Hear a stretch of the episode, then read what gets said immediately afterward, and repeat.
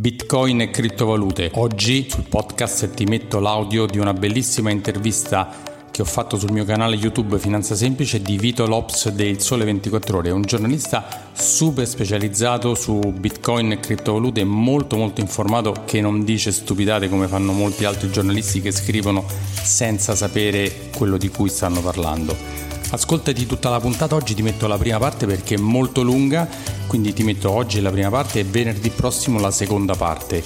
E poi se ti è piaciuta questa puntata come le altre puntate, se sei nuovo e non hai mai messo le stellette, un commento, lasciami un bel commento, le 5 stellette, insomma scrivi il tuo apprezzamento per il podcast o anche per il video se vuoi andartelo a vedere sul canale YouTube e eh, ti aspetto alle prossime puntate. Ricordati, sono Alfonso Selva, sono un consulente finanziario, per qualsiasi informazione, per qualsiasi consulenza mi puoi trovare su alfonsoselva.it o scrivermi a infochiocciola Alfonso. Ci sentiamo venerdì prossimo, ciao! Bitcoin e criptovalute. Ciao e benvenuto alla nuova puntata del podcast, anche video podcast Finanza Semplice di Alfonso Selva. Sono un consulente finanziario, lavoro per una grande banca a livello nazionale, mi occupo di banca, investimenti e assicurazioni e tutto quello che gli gira intorno.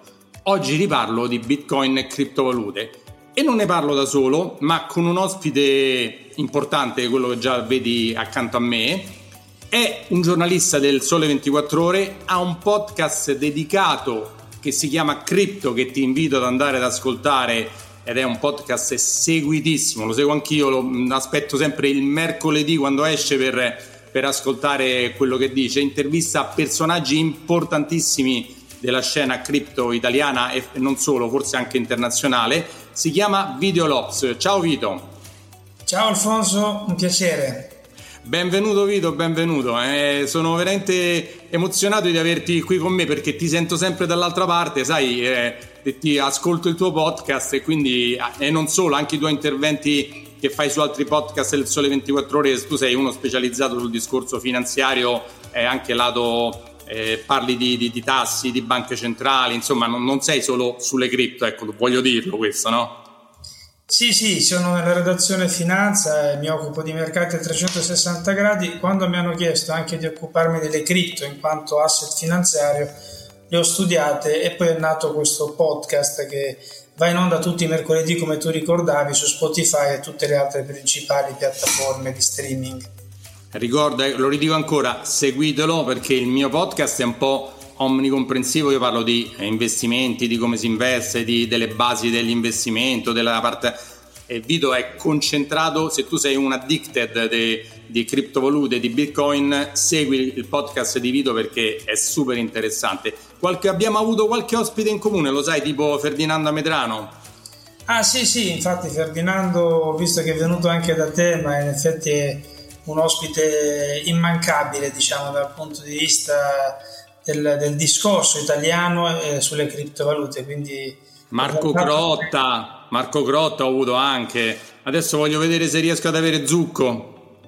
Ecco, sì, sì, eh, poi i personaggi più importanti eh, alla fine non sono tantissimi quelli che orbitano nel mondo cripto italiano, eh, quelli veramente competenti, perché poi uno dei problemi del mondo cripto è che eh, diciamo non tutti ne parlano con, con, cognizione di causa. È facile poi cadere in luoghi comuni o pregiudizi perché in effetti è un mondo che si presta a pregiudizi e, e quindi non è neanche facile poi eh, invitare ospiti che abbiano davvero studiato le criptovalute, quindi conoscano bene i protocolli, eccetera, eccetera, e poi alla fine eh, ne parlino oh, abbastanza male, perché nel senso il mio punto di vista è quello di parlarne con cognizione di causa in modo costruttivo, andare poi ad elencare i vari progetti, quelli che in effetti non hanno alcun valore, ma anche che ci sono quelli che ambiscono ad avere un valore all'interno della finanza e trovare comunque qualcuno che abbia studiato questo settore e parli male a 360 gradi io per ora non sono ancora riuscito a trovarlo perché comunque è un settore, come definisco io, affascinante e controverso, quindi ha, ha entrambi i lati della medaglia. Beh, Vito, da giornalista quale tu sei, adesso non facciamo nomi, però ci sono dei giornali che sparano delle stupidate galattiche sul mondo cripto e bitcoin che mettono paura, veramente. Cioè, sono dei tuoi colleghi che forse eh, per scrivere quelle cose non hanno studiato neanche 5 minuti di quello che stanno scrivendo.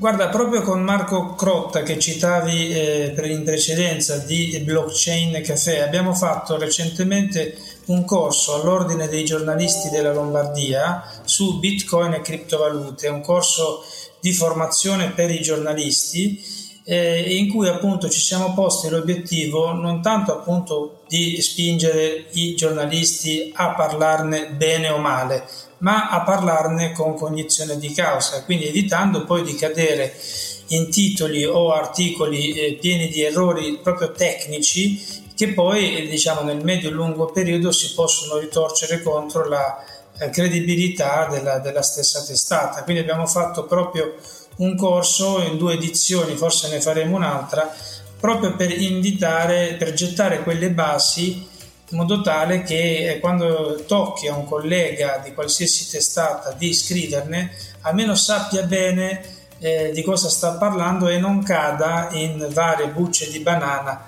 che questo percorso, diciamo, perché come ricordo spesso Alfonso, le, le, criptovalute hanno un doppio livello di complessità e quindi anche di ingresso per chi è alle prime armi. Uno tecnologico, perché alla fine stiamo parlando di tecnologia e quindi va studiata ed è per questo che gli ingegneri informatici, ad esempio, spesso sono, uh, sono i primi divulgatori di questo settore, proprio ingegneri perché sono quelli più in grado di comprenderne i meandri e proprio della blockchain e di tutta la tecnologia sottostante.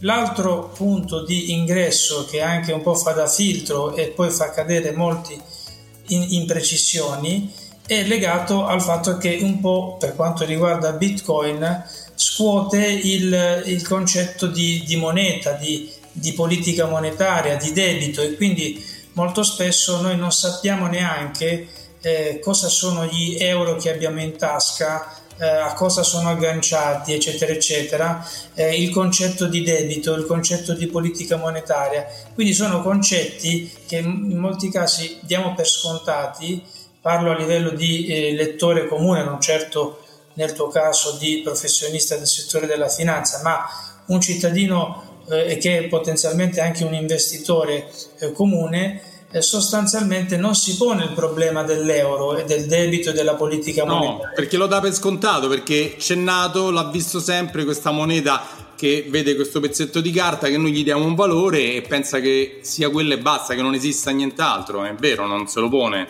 Sì, una cosa abbastanza sorprendente che è emersa proprio nel corso è che molti credevano, ipotizzavano che l'euro fosse agganciato all'oro.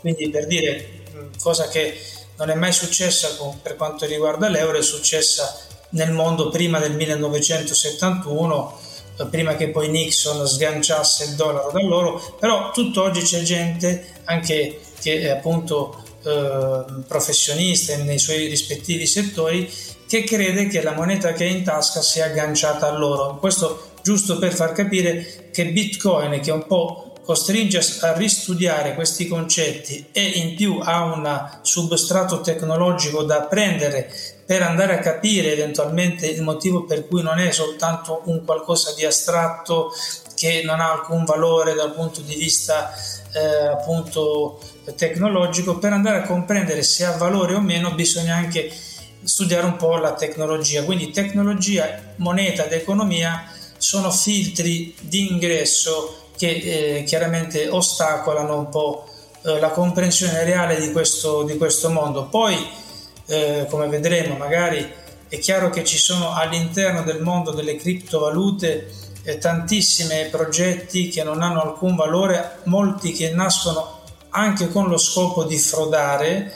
Eh, e quindi è molto facile, visto che ci sono più di 20.000 criptovalute in questo momento, per chi ne scrive o per chi le racconta senza averle studiate, fare un tutt'erba un fascio e metterci anche dentro, tra virgolette, Bitcoin e le altre criptovalute, diciamo così, un po' più serie. Sì, sì, sono d'accordissimo con te. Molti magari ne sanno un po' di economia ma non capiscono niente di tecnologia. Magari molti ne sanno di tecnologia ma non capiscono la, l'economia, la base, da dove viene la moneta, perché esiste, chi l'ha creata, come è stato. Nella... Quindi bisogna avere competenze, almeno un minimo di base in queste due o tre materie per riuscire a capire cosa potrebbe essere il Bitcoin. Prima di iniziare ho una serie di domande che alcune saranno scontate per te, chiaramente perché sei un esperto, però siccome io faccio questo podcast per cultura finanziaria, per, per informare, magari partiamo anche dalle basi. Volevo salutare un tuo collega che ho intervistato per la mia puntata 200, Marco Loconte, che si è apprezzato abbiamo, con lui abbiamo parlato in generale chiaramente del discorso, un altro giornalista del Sole 24 Ore che è il responsabile, lui della redazione Plus, non mi ricordo lui di che cosa è responsabile. Sì, lui anche della parte social media, quindi ah, insomma vero.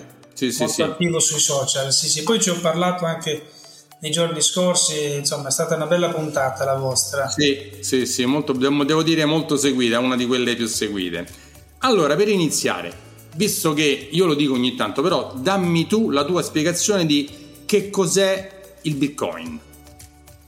Sì, allora Bitcoin è una tecnologia che eh, sostanzialmente consente di trasferire eh, valore espresso in termini di Bitcoin o di unità eh, minima di Bitcoin che si chiama Satoshi attraverso il network appunto di Bitcoin. È una specie di è, una, è un network, una rete dove eh, ci si può scambiare questi Satoshi sostanzialmente. E, e, però la caratteristica fondamentale di questo network è che non bisogna chiedere il permesso a nessuno per passarsi questi satoshi perché è decentralizzata, quindi eh, rompe il concetto di centralizzazione. Noi abbiamo ad esempio quando facciamo un pagamento con la carta di credito il signor Visa che comunque deve eh, deve dire ok questo pagamento può andare dal signore Rossi al signore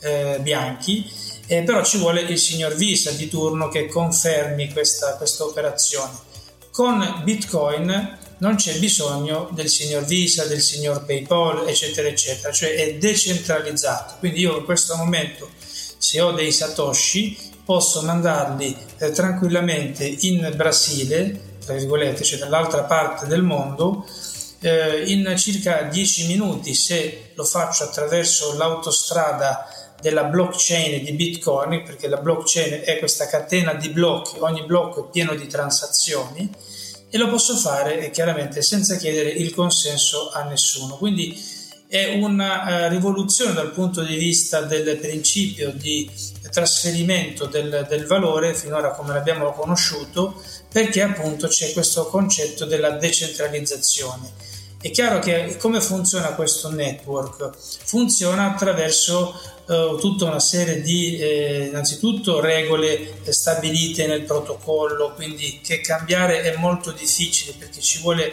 come una grande assemblea di condominio che tutti nel mondo si riuniscano e che la maggior parte sia d'accordo, quindi i cambiamenti sono davvero eh, strutturali e vengono fatti con molta molta cautela eh, per quanto riguarda questo network.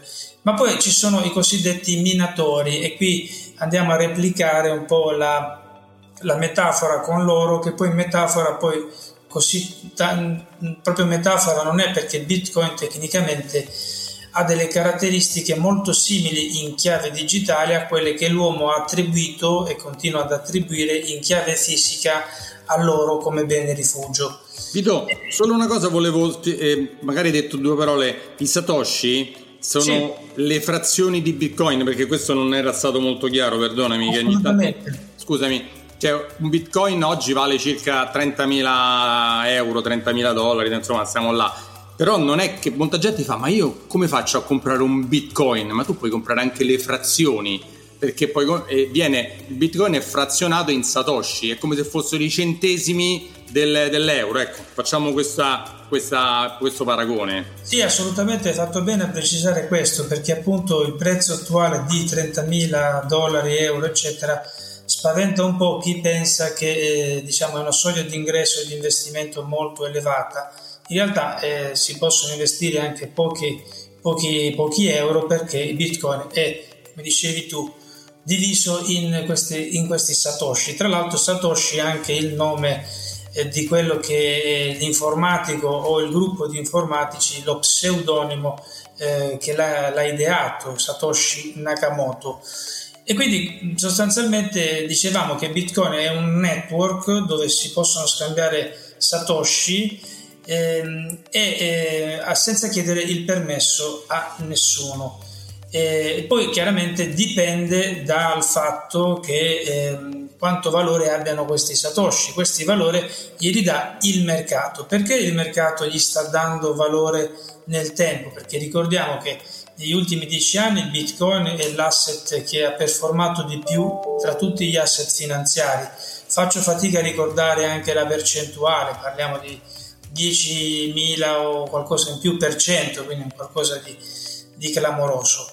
E ma anche in quest'anno, nel 2023, si parla tanto di Nasdaq che ha fatto più 40%, Bitcoin ha fatto più 83% e anche in questo 2023 l'asset che ha performato di più. È chiaro che ha un prezzo molto molto volatile, quindi negli anni duri, negli anni di bear market, che solitamente ci sono una volta ogni quattro anni, ma non è detto che sia sempre così o sarà sempre così, arriva a perdere anche il 70, l'80%, quindi per questo eh, è molto, diciamo, molto volatile e quindi non è che eh, anche i consulenti finanziari dovrebbero consigliare di andare all in su questo, su questo tipo di asset. Assolutamente, assolutamente. Noi, eh, diciamo, io se, a qualcuno quando me lo chiede, chiaramente il consiglio è di investire una piccolissima parte, il 1%, 2%, 3% del proprio patrimonio, mai fare, ma è come Beh, diciamo che è molto volatile, però sono molto volatili anche le azioni, perché non è che le azioni non sono volatili a livello anche di, di Bitcoin. Ci sono azioni che hanno perso negli ultimi sei mesi il 60-70%, poi l'hanno recuperate, qualcuno l'ha recuperate. Facebook, Tesla, che ne so, ti vogliamo parlare, Amazon, cioè sono scese tantissimo, sono risalite, quindi non è l'unico asset che ha queste, eh, diciamo, alti e bassi, quindi anche gli altri. Sì, per restare nel mondo dei, dei, mezzi di pagamento, PayPal ha avuto negli ultimi mesi un tracollo importante e, e, fa fatica a riprendersi rispetto alle aziende che citavi tu che hanno rimbalzato in modo importante, ma giusto per dire che gli investimenti azionari sono eh, molto molto volatili anche come tu ricordavi. E, e, e comunque... Vanno maneggiati con cura, preferibilmente non da soli seguite un consulente finanziario, se non ognuno di noi dovrebbe averne uno. Nella, nella, tua città, nel tuo posto, ce ne sono tanti. Scegliene uno bravo, parlaci, facci una bella chiacchierata lunga, eh, digli tutto quello che vuoi fare e poi se ti ascolta, se ti ha capito, sceglilo. Ma il consiglio è non fare da solo. Come io non posso fare il giornalista perché non lo sono e non lo so fare, come il medico fa il medico, l'avvocato fa l'avvocato, ognuno ha il suo lavoro. Quindi tanta gente pensa da sola di poter fare quello che sa fare un altro che ha studiato per anni e anni, c'ha, diciamo, c'ha un albo e quant'altro, quindi l'invito è non fare da soli. Sì, diciamo che è molto importante, ehm, cioè quando noi eh, il problema degli investimenti è che sono molto facili da effettuare, le piattaforme sono molto user friendly eh, quindi basta avere un conto con la possibilità di visualizzare i vari titoli e poi con un clic è facilissimo oggi comprarlo con l'era di internet e delle nuove tecnologie. E quindi diciamo questo oh, spinge chi non ha la preparazione adeguata, chi non conosce nulla di money management, di costruzione del portafoglio e quindi si lascia poi prendere preda delle emozioni del mercato eh, può spingere quindi a operare allo sbando in solitudine sui mercati e quindi alla fine eh, si perde, si finisce per regalare soldi.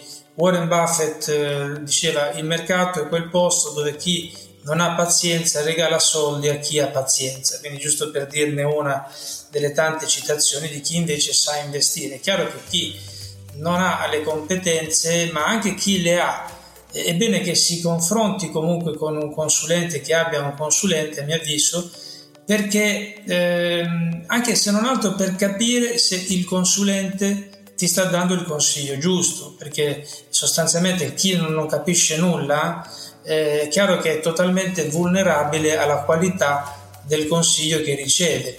E quindi è importante comunque studiare anche in prima persona, ma non per poi operare da soli ma per scegliere, per sapere individuare il giusto consulente. Perché mi, tu saprai dirmelo meglio di me, comunque ci sono anche in qualsiasi ambito quelli bravi e quelli un po' meno bravi, quindi chi ne sa un po' di più riesce a individuare il professionista serio da cui puoi farsi guidare nei meandri dei mercati. Insomma. Esatto, esattamente. Comunque sì, stavi sì. dicendo la base su cui si conta il Bitcoin, che è lo scambio di eh, valore, perché poi il Bitcoin ha un valore, e senza che ci sia in mezzo la banca, eh, la società di, di, mm, delle, eh, delle, delle, carte di credito o quant'altro. Perché? Se, perché se io e te facciamo un business, se io uno dice ma io ti pago prima che mi dai la merce o prima dai... cioè come facciamo a fidarci questo, fare questo scambio e serve un ente centrale mentre invece il bitcoin secondo delle, delle regole che hanno stabilito con questo protocollo che dicevi permette di fare questo scambio in diciamo in tranquillità, che nessuno dei due possa fregare l'altro, no? E questo è il concetto base. Sì, assolutamente. E perché diciamo questa cosa, questi satoshi all'interno di questo network poi hanno del valore, lo hanno acquisito nel tempo, a differenza di altre criptovalute che magari si ispirano allo stesso concetto di network decentralizzato, eccetera, eccetera, e però poi alla fine non ne hanno valore perché alla fine eh, la tecnologia oggi consente a chiunque di creare un token, quindi un qualcosa, un gettone eh, che all'interno di un determinato network eh, abbia comunque la possibilità di essere scambiato. Pensiamo ad esempio al casino, alle fiche del casino.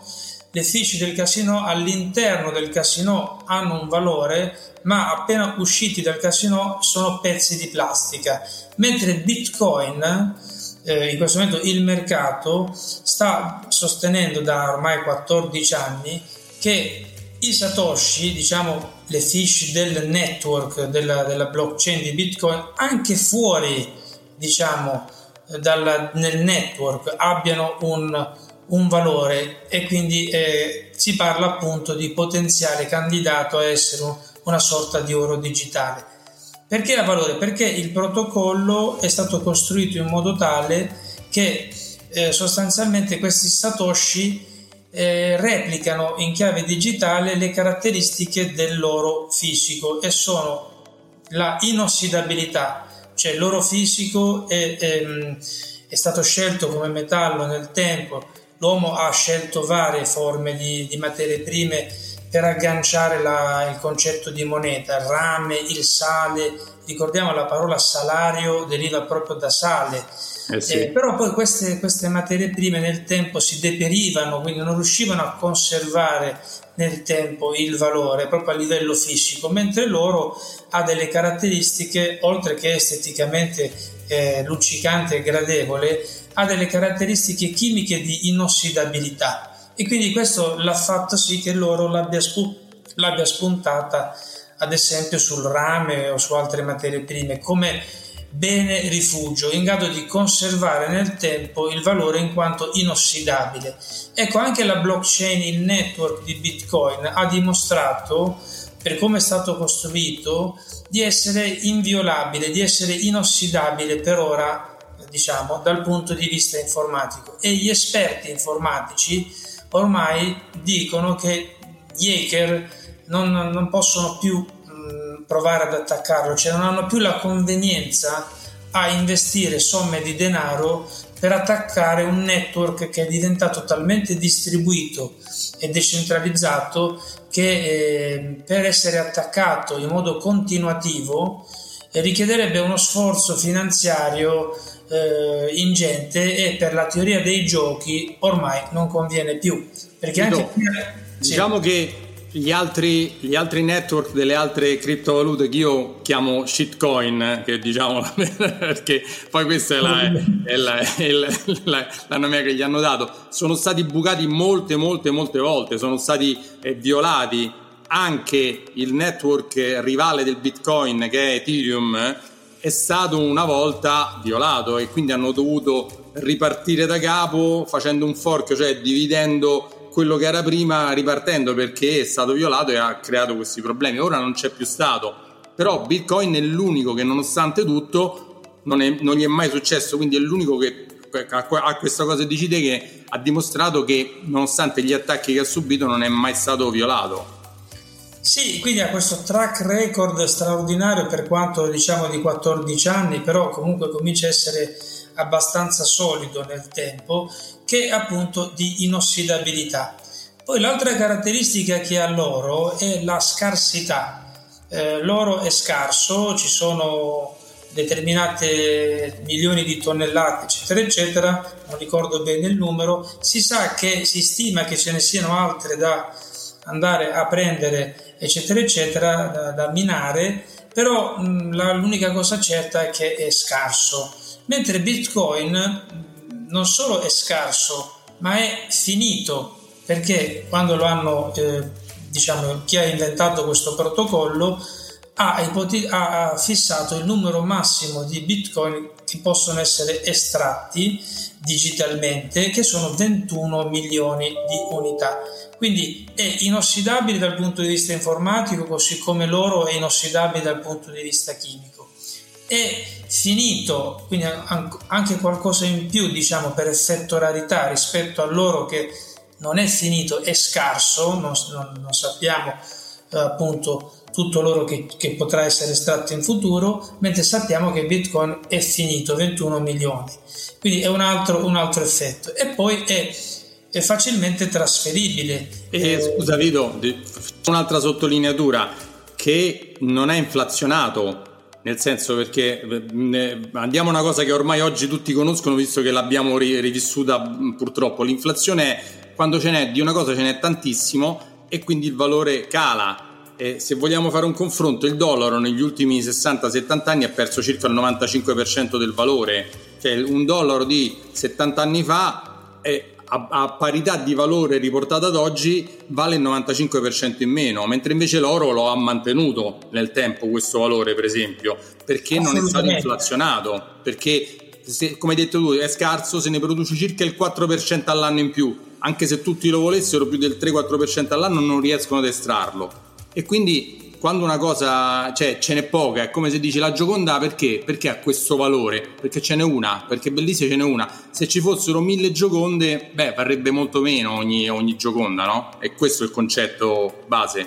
Questo sì è il concetto chiave perché una cosa che è scarsa, limitata, eccetera, eccetera, e che nel contempo convenzionalmente l'uomo a cui attribuisce convenzionalmente valore è un mix di, eh, che ne determina poi la, l'essenza di bene rifugio. Ricordiamo che comunque anche l'oro, eh, e così come il candidato digitale Bitcoin, eh, hanno un valore, diciamo, sempre sulla base di una convenzione dell'uomo, perché comunque eh, l'oro nel deserto non avrebbe alcun valore e l'uomo che diciamo convenzionalmente attribuisce a questo metallo giallo per le caratteristiche che, che abbiamo elencato poco fa un valore e, e continua ad attribuirglielo in modo importante e quindi consente rispetto alle valute normali, tradizionali, quelle basate sulla fiducia, il dollaro, l'euro dell'organismo emittente, eccetera, eccetera, non più agganciate a nessuna, a nessuna hard money, a nessuna moneta appunto come l'oro, cioè eh, rigida, cioè appunto scarsa, ehm, tende ad avere poi nel tempo degli andamenti ehm, al contrario, cioè mentre le valute fiat sono nate per essere inflazionate, proprio l'obiettivo delle banche centrali è quello di creare un'inflazione. E qui vorrei anche dire un'altra, spiegare perché le banche centrali hanno proprio per statuto l'obiettivo di creare un 2% di inflazione all'anno, non tanto, non troppo, perché hanno capito, eh, anche qui il back test della storia della macroeconomia ha portato le banche centrali nel 2023 a ritenere il 2% il mix perfetto di inflazione. Ma perché? Perché l'economia è fatta da noi consumatori.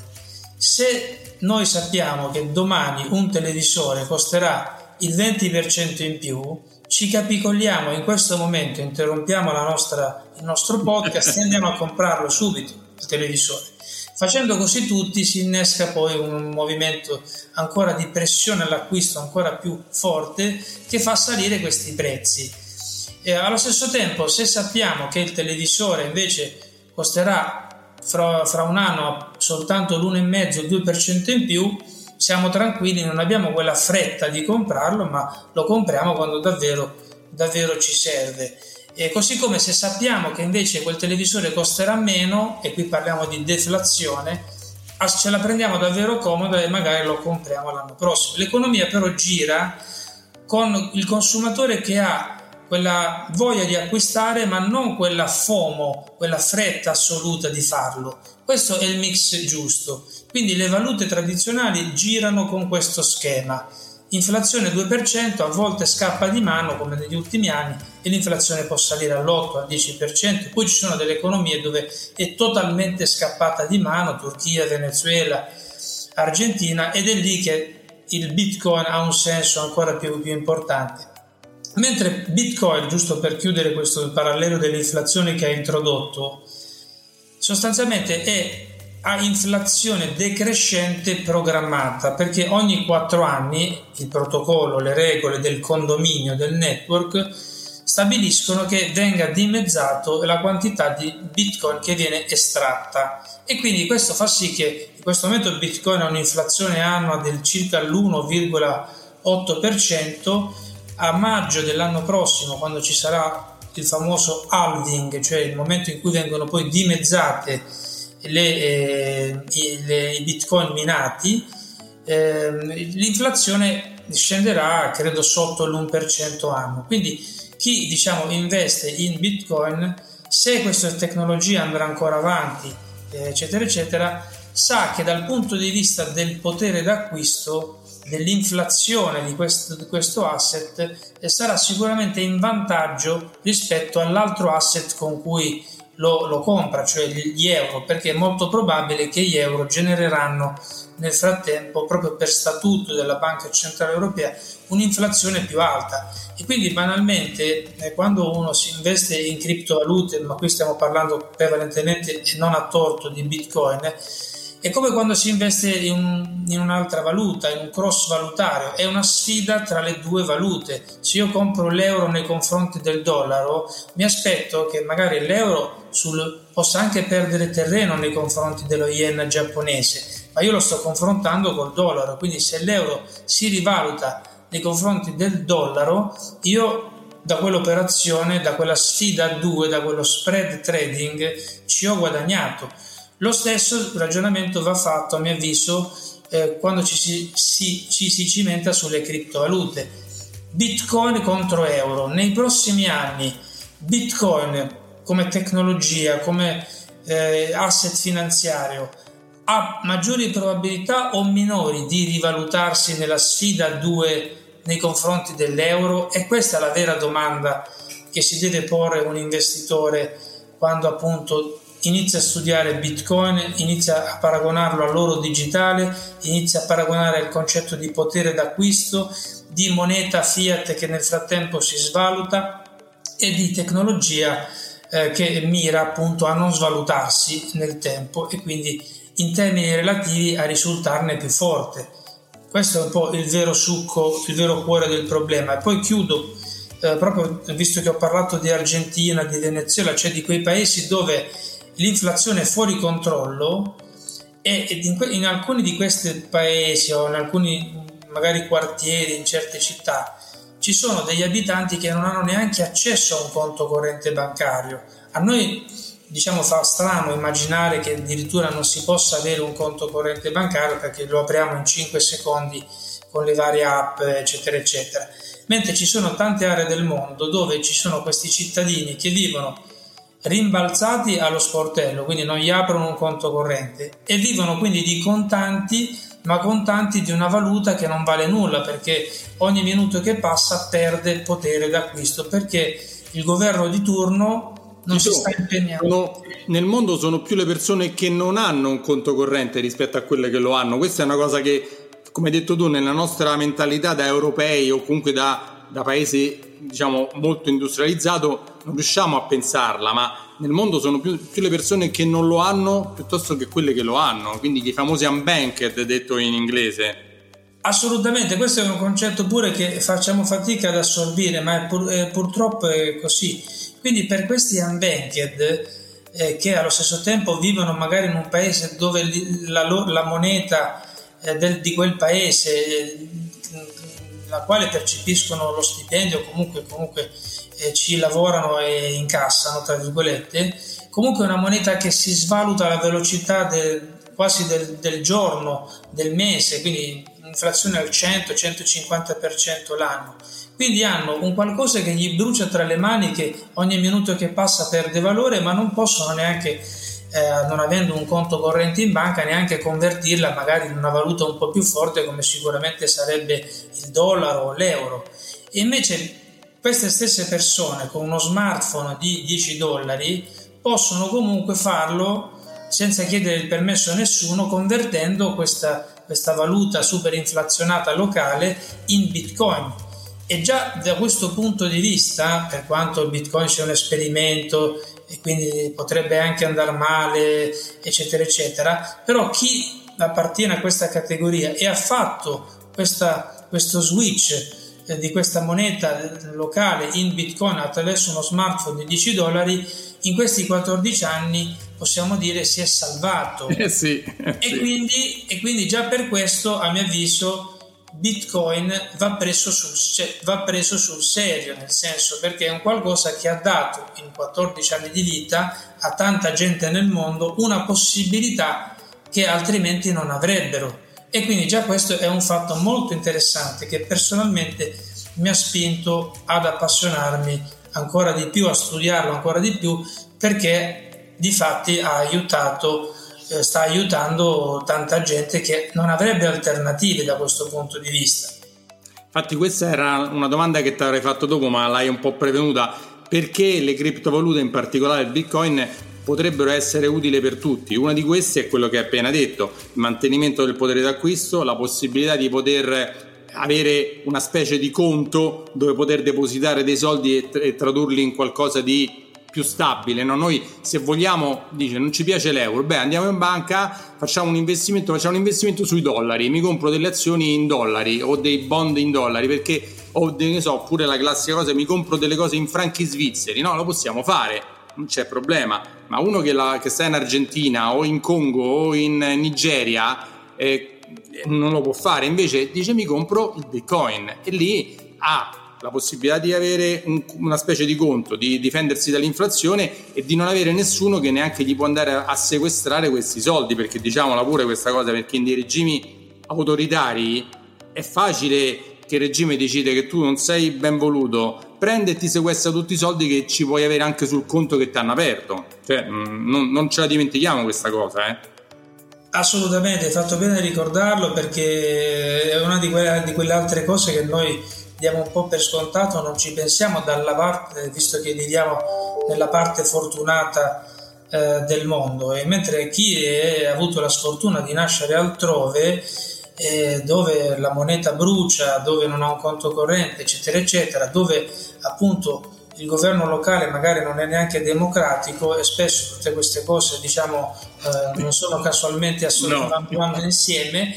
È chiaro con questa tecnologia di moneta ehm, che appunto per apprenderne il valore bisogna studiare. Ho provato a, diciamo, ad elencare le caratteristiche. Comunque una tecnologia che in chiave digitale cerca di eh, replicare e anche migliorare per certi versi alcune caratteristiche del loro fisico finora si sono, si sono salvati, hanno avuto un'opportunità in più ed ecco perché alcuni eh, definiscono Bitcoin una moneta, la moneta del popolo, la moneta di tutti o anche l'Internet of Money perché è anche un po' la moneta nativa digitale della, della rete. Comunque è uno strumento, diciamo, potenzialmente molto molto democratico se analizzato in quest'ottica.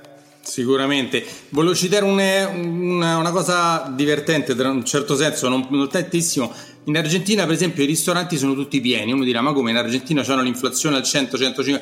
Perché sono pieni? Perché la gente sa che il giorno dopo quei soldi che, che valgono oggi, il giorno dopo varranno il 10, il 20% in meno. Dice, almeno me li vado a spendere, me vado, vado nel ristorante e vado a mangiare. È un paradosso incredibile ma è così, cioè perché dice, non so se l'avevi letta questa notizia. Sì, l'avevo letta e in generale consiglio a chi va in Argentina di pagare il conto a fine settimana o a fine mese quando quando gli finisce la vacanza, perché sicuramente con quegli euro eh, gli costerà meno, più, più, più, dura la vacanza e più la paga in ritardo, ma è incredibile questo, questo sì. che ci siano alcuni paesi nel mondo che eh, abbiano un'inflazione ancora così per tanto, per tanto tempo. Parlavo nei giorni scorsi con un mio amico che vive in Italia ma ha origini turche, i suoi genitori vivono tuttora in Turchia che lui mi dice eh, molto schiettamente che cerca di eh, fare, visto che anche la residenza in Turchia, dei prestiti in, eh, in lira turca per comprare auto o qualcosa da poi restituire nel corso del tempo con gli euro e praticamente mi dice che dopo qualche anno eh, questi, questi, beni che compra e glieli paga il differenziale di, di valuta. Quindi è abbastanza clamoroso che esistano questi paesi anche sviluppati che però abbiano portato l'economia ad andare fuori giri e quindi a generare eh, quell'inflazione che poi si avvita e non, è, è difficile estirpare. E, ehm, e quindi ci, diciamo che questo ci riporta al concetto di fiducia della moneta. Cioè sappiamo che oggi la moneta, eh, l'euro, il dollaro, tutte le monete principali si basano sulla fiducia che c'è tra chi le emette e i cittadini che le usano e vi pagano le tasse. Però questa fiducia deve essere anche eh, ripagata dal, dall'organismo emittente che deve gestire quelle, quell'economia in un modo tale da fare in modo che questa valuta non diventi carta straccia. E in questo caso è, una, è un bel vivere, un bel condominio, è una bella cittadinanza. E invece dove questa fiducia non è ripagata perché per scelte dittatoriali o per scelte scriteriate come quella di abbassare i tassi di interesse della banca centrale quando l'inflazione sale. Parli della Turchia, parli della esatto. Turchia, della follia che ha fatto in Turchia. Esatto, quindi praticamente sganciarsi da, dai manuali di economia così per, per, autoritarismo o per un ego che ormai va fuori, fuori giri però questo, questo qui lo pagano poi tutti, tutti, i cittadini che soprattutto, ricordiamo, sono privati della possibilità di esplorare il mondo, perché se io vivo in un posto la cui, la, che ha una valuta che continua a perdere valore nei confronti magari del dollaro o dell'euro, e, farò fatica a dare la possibilità ai miei figli magari di andare un domani a visitare New York o a visitare Roma, eccetera, eccetera, perché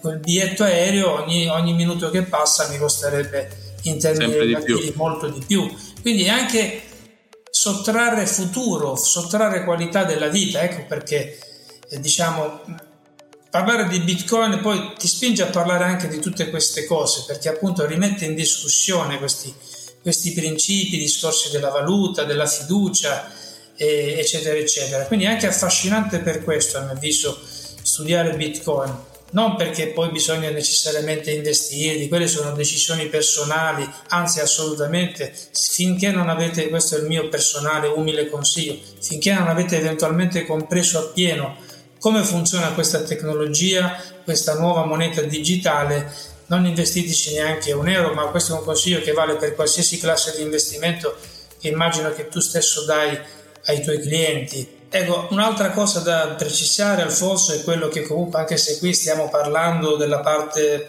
diciamo della tecnologia che Bitcoin poi ti spinge ad approfondire tutti questi argomenti partendo dalla tecnologia andando poi sulla moneta, sull'inflazione, anche sulle diseguaglianze sociali, cioè parte un, un filotto di, di, studi e di approfondimenti, però comunque eh, chi non ha, non, è, non ha compreso o non si sente sicuro, eh, eccetera, eccetera, dopo averlo studiato, eccetera, eccetera, comunque il consiglio personale è quello comunque di non investirci neanche un euro come vale per qualsiasi asset finanziario, cioè solo se lo comprendiamo, se sappiamo cosa è e se condividiamo il valore eh, intrinseco eventuale che noi attribuiamo a quell'asset finanziario, a quel punto dobbiamo valutare di inserirlo nelle logiche di money management personali nel nostro portafoglio con determinate eh, orizzonti temporali eccetera ma se dobbiamo investire perché l'amico ci ha detto che Bitcoin ha fatto l'80% dell'inizio anno o il 10.000 negli ultimi 10 anni, senza capire cos'è, non va comunque bene a mio avviso. Guarda, questo avviso andrebbe riportato a tante altre cose voglio farne una che insomma ce l'ho un po' qua. Per esempio il BTP, il BTP valore.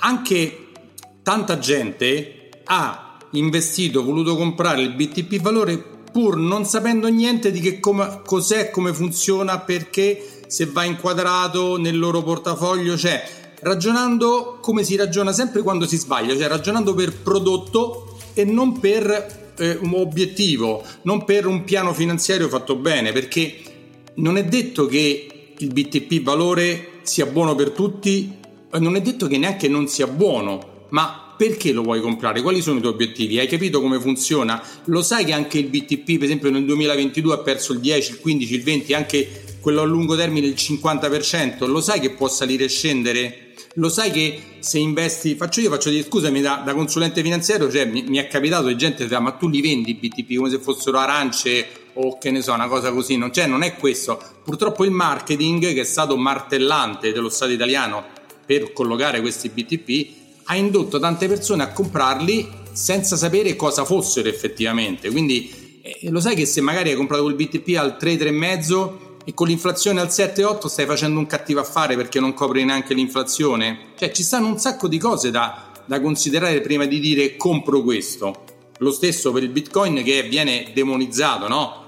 Da tanti, però poi le altre cose eh, si comprano così, boh vabbè, lo fanno tutti, in televisione lo dicono sempre, compriamolo. Cioè, questa è una cosa importantissima.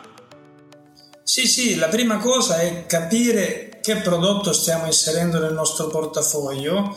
Se eh, appunto lo comprendiamo, poi a mio avviso bisogna vedere quali sono gli altri prodotti che abbiamo nel portafoglio, perché eh, magari e se questo prodotto ha una correlazione elevatissima con un altro, stiamo diciamo aumentando l'esposizione in quel macro asset finanziario nella torta magari senza saperlo. Cioè se io sono già per esempio investito in Nasdaq e ho deciso che nel mio portafoglio le azioni tecnologiche devono avere un 15% eh, faccio numeri a caso eh, se vado a comprare una criptovaluta, un alternative coin, magari non di quelle che fanno parte della categoria che tu giustamente ricordavi, cioè di quelle proprio shitcoin, quelle che non hanno nessun valore, ma quelle che magari eh, ambiscono a valerne uno, per esempio Ethereum eccetera, poi non è detto che lo troveranno nel tempo, però magari che hanno, diciamo che provano a farci sul serio, però non devo dimenticare che ho già 15% sul Nasdaq, quindi vado a mettere un'altra quota in un qualcosa che diciamo per tecnologia è molto correlato, o almeno negli ultimi anni ha dimostrato di essere molto correlato alle azioni tecnologiche aggressive. Quindi anche un discorso di, di costruzione poi finale della torta del portafoglio e quindi se cosa ho già, quello che magari mi interessa, che sto valutando, che ho studiato, anche se ha passato lo screening, cioè è un prodotto che mi interessa, ma poi per inserirlo nel portafoglio, come va a diciamo, crearmi la nuova torta che nasce? È troppo sbilanciata sul, sulla categoria principale, in questo caso azioni, oppure è decorrelata e quindi c'è... Comunque tu insegni che la costruzione di un portafoglio è un po' una, un'alchimia e quindi eh, non è detto che poi avendo diciamo, un asset, eh, anche se ci piace, poi va comunque inserito nella torta e quindi va ribilanciato, sì, proprio... eventualmente insomma, vanno fatte delle operazioni. La prima parte finisce qui, ti aspetto venerdì prossimo, non te la perdere perché sia io che Vito diremo tante cose interessanti sull'ambito Bitcoin, blockchain e criptovalute, quindi ti aspetto venerdì prossimo, ciao!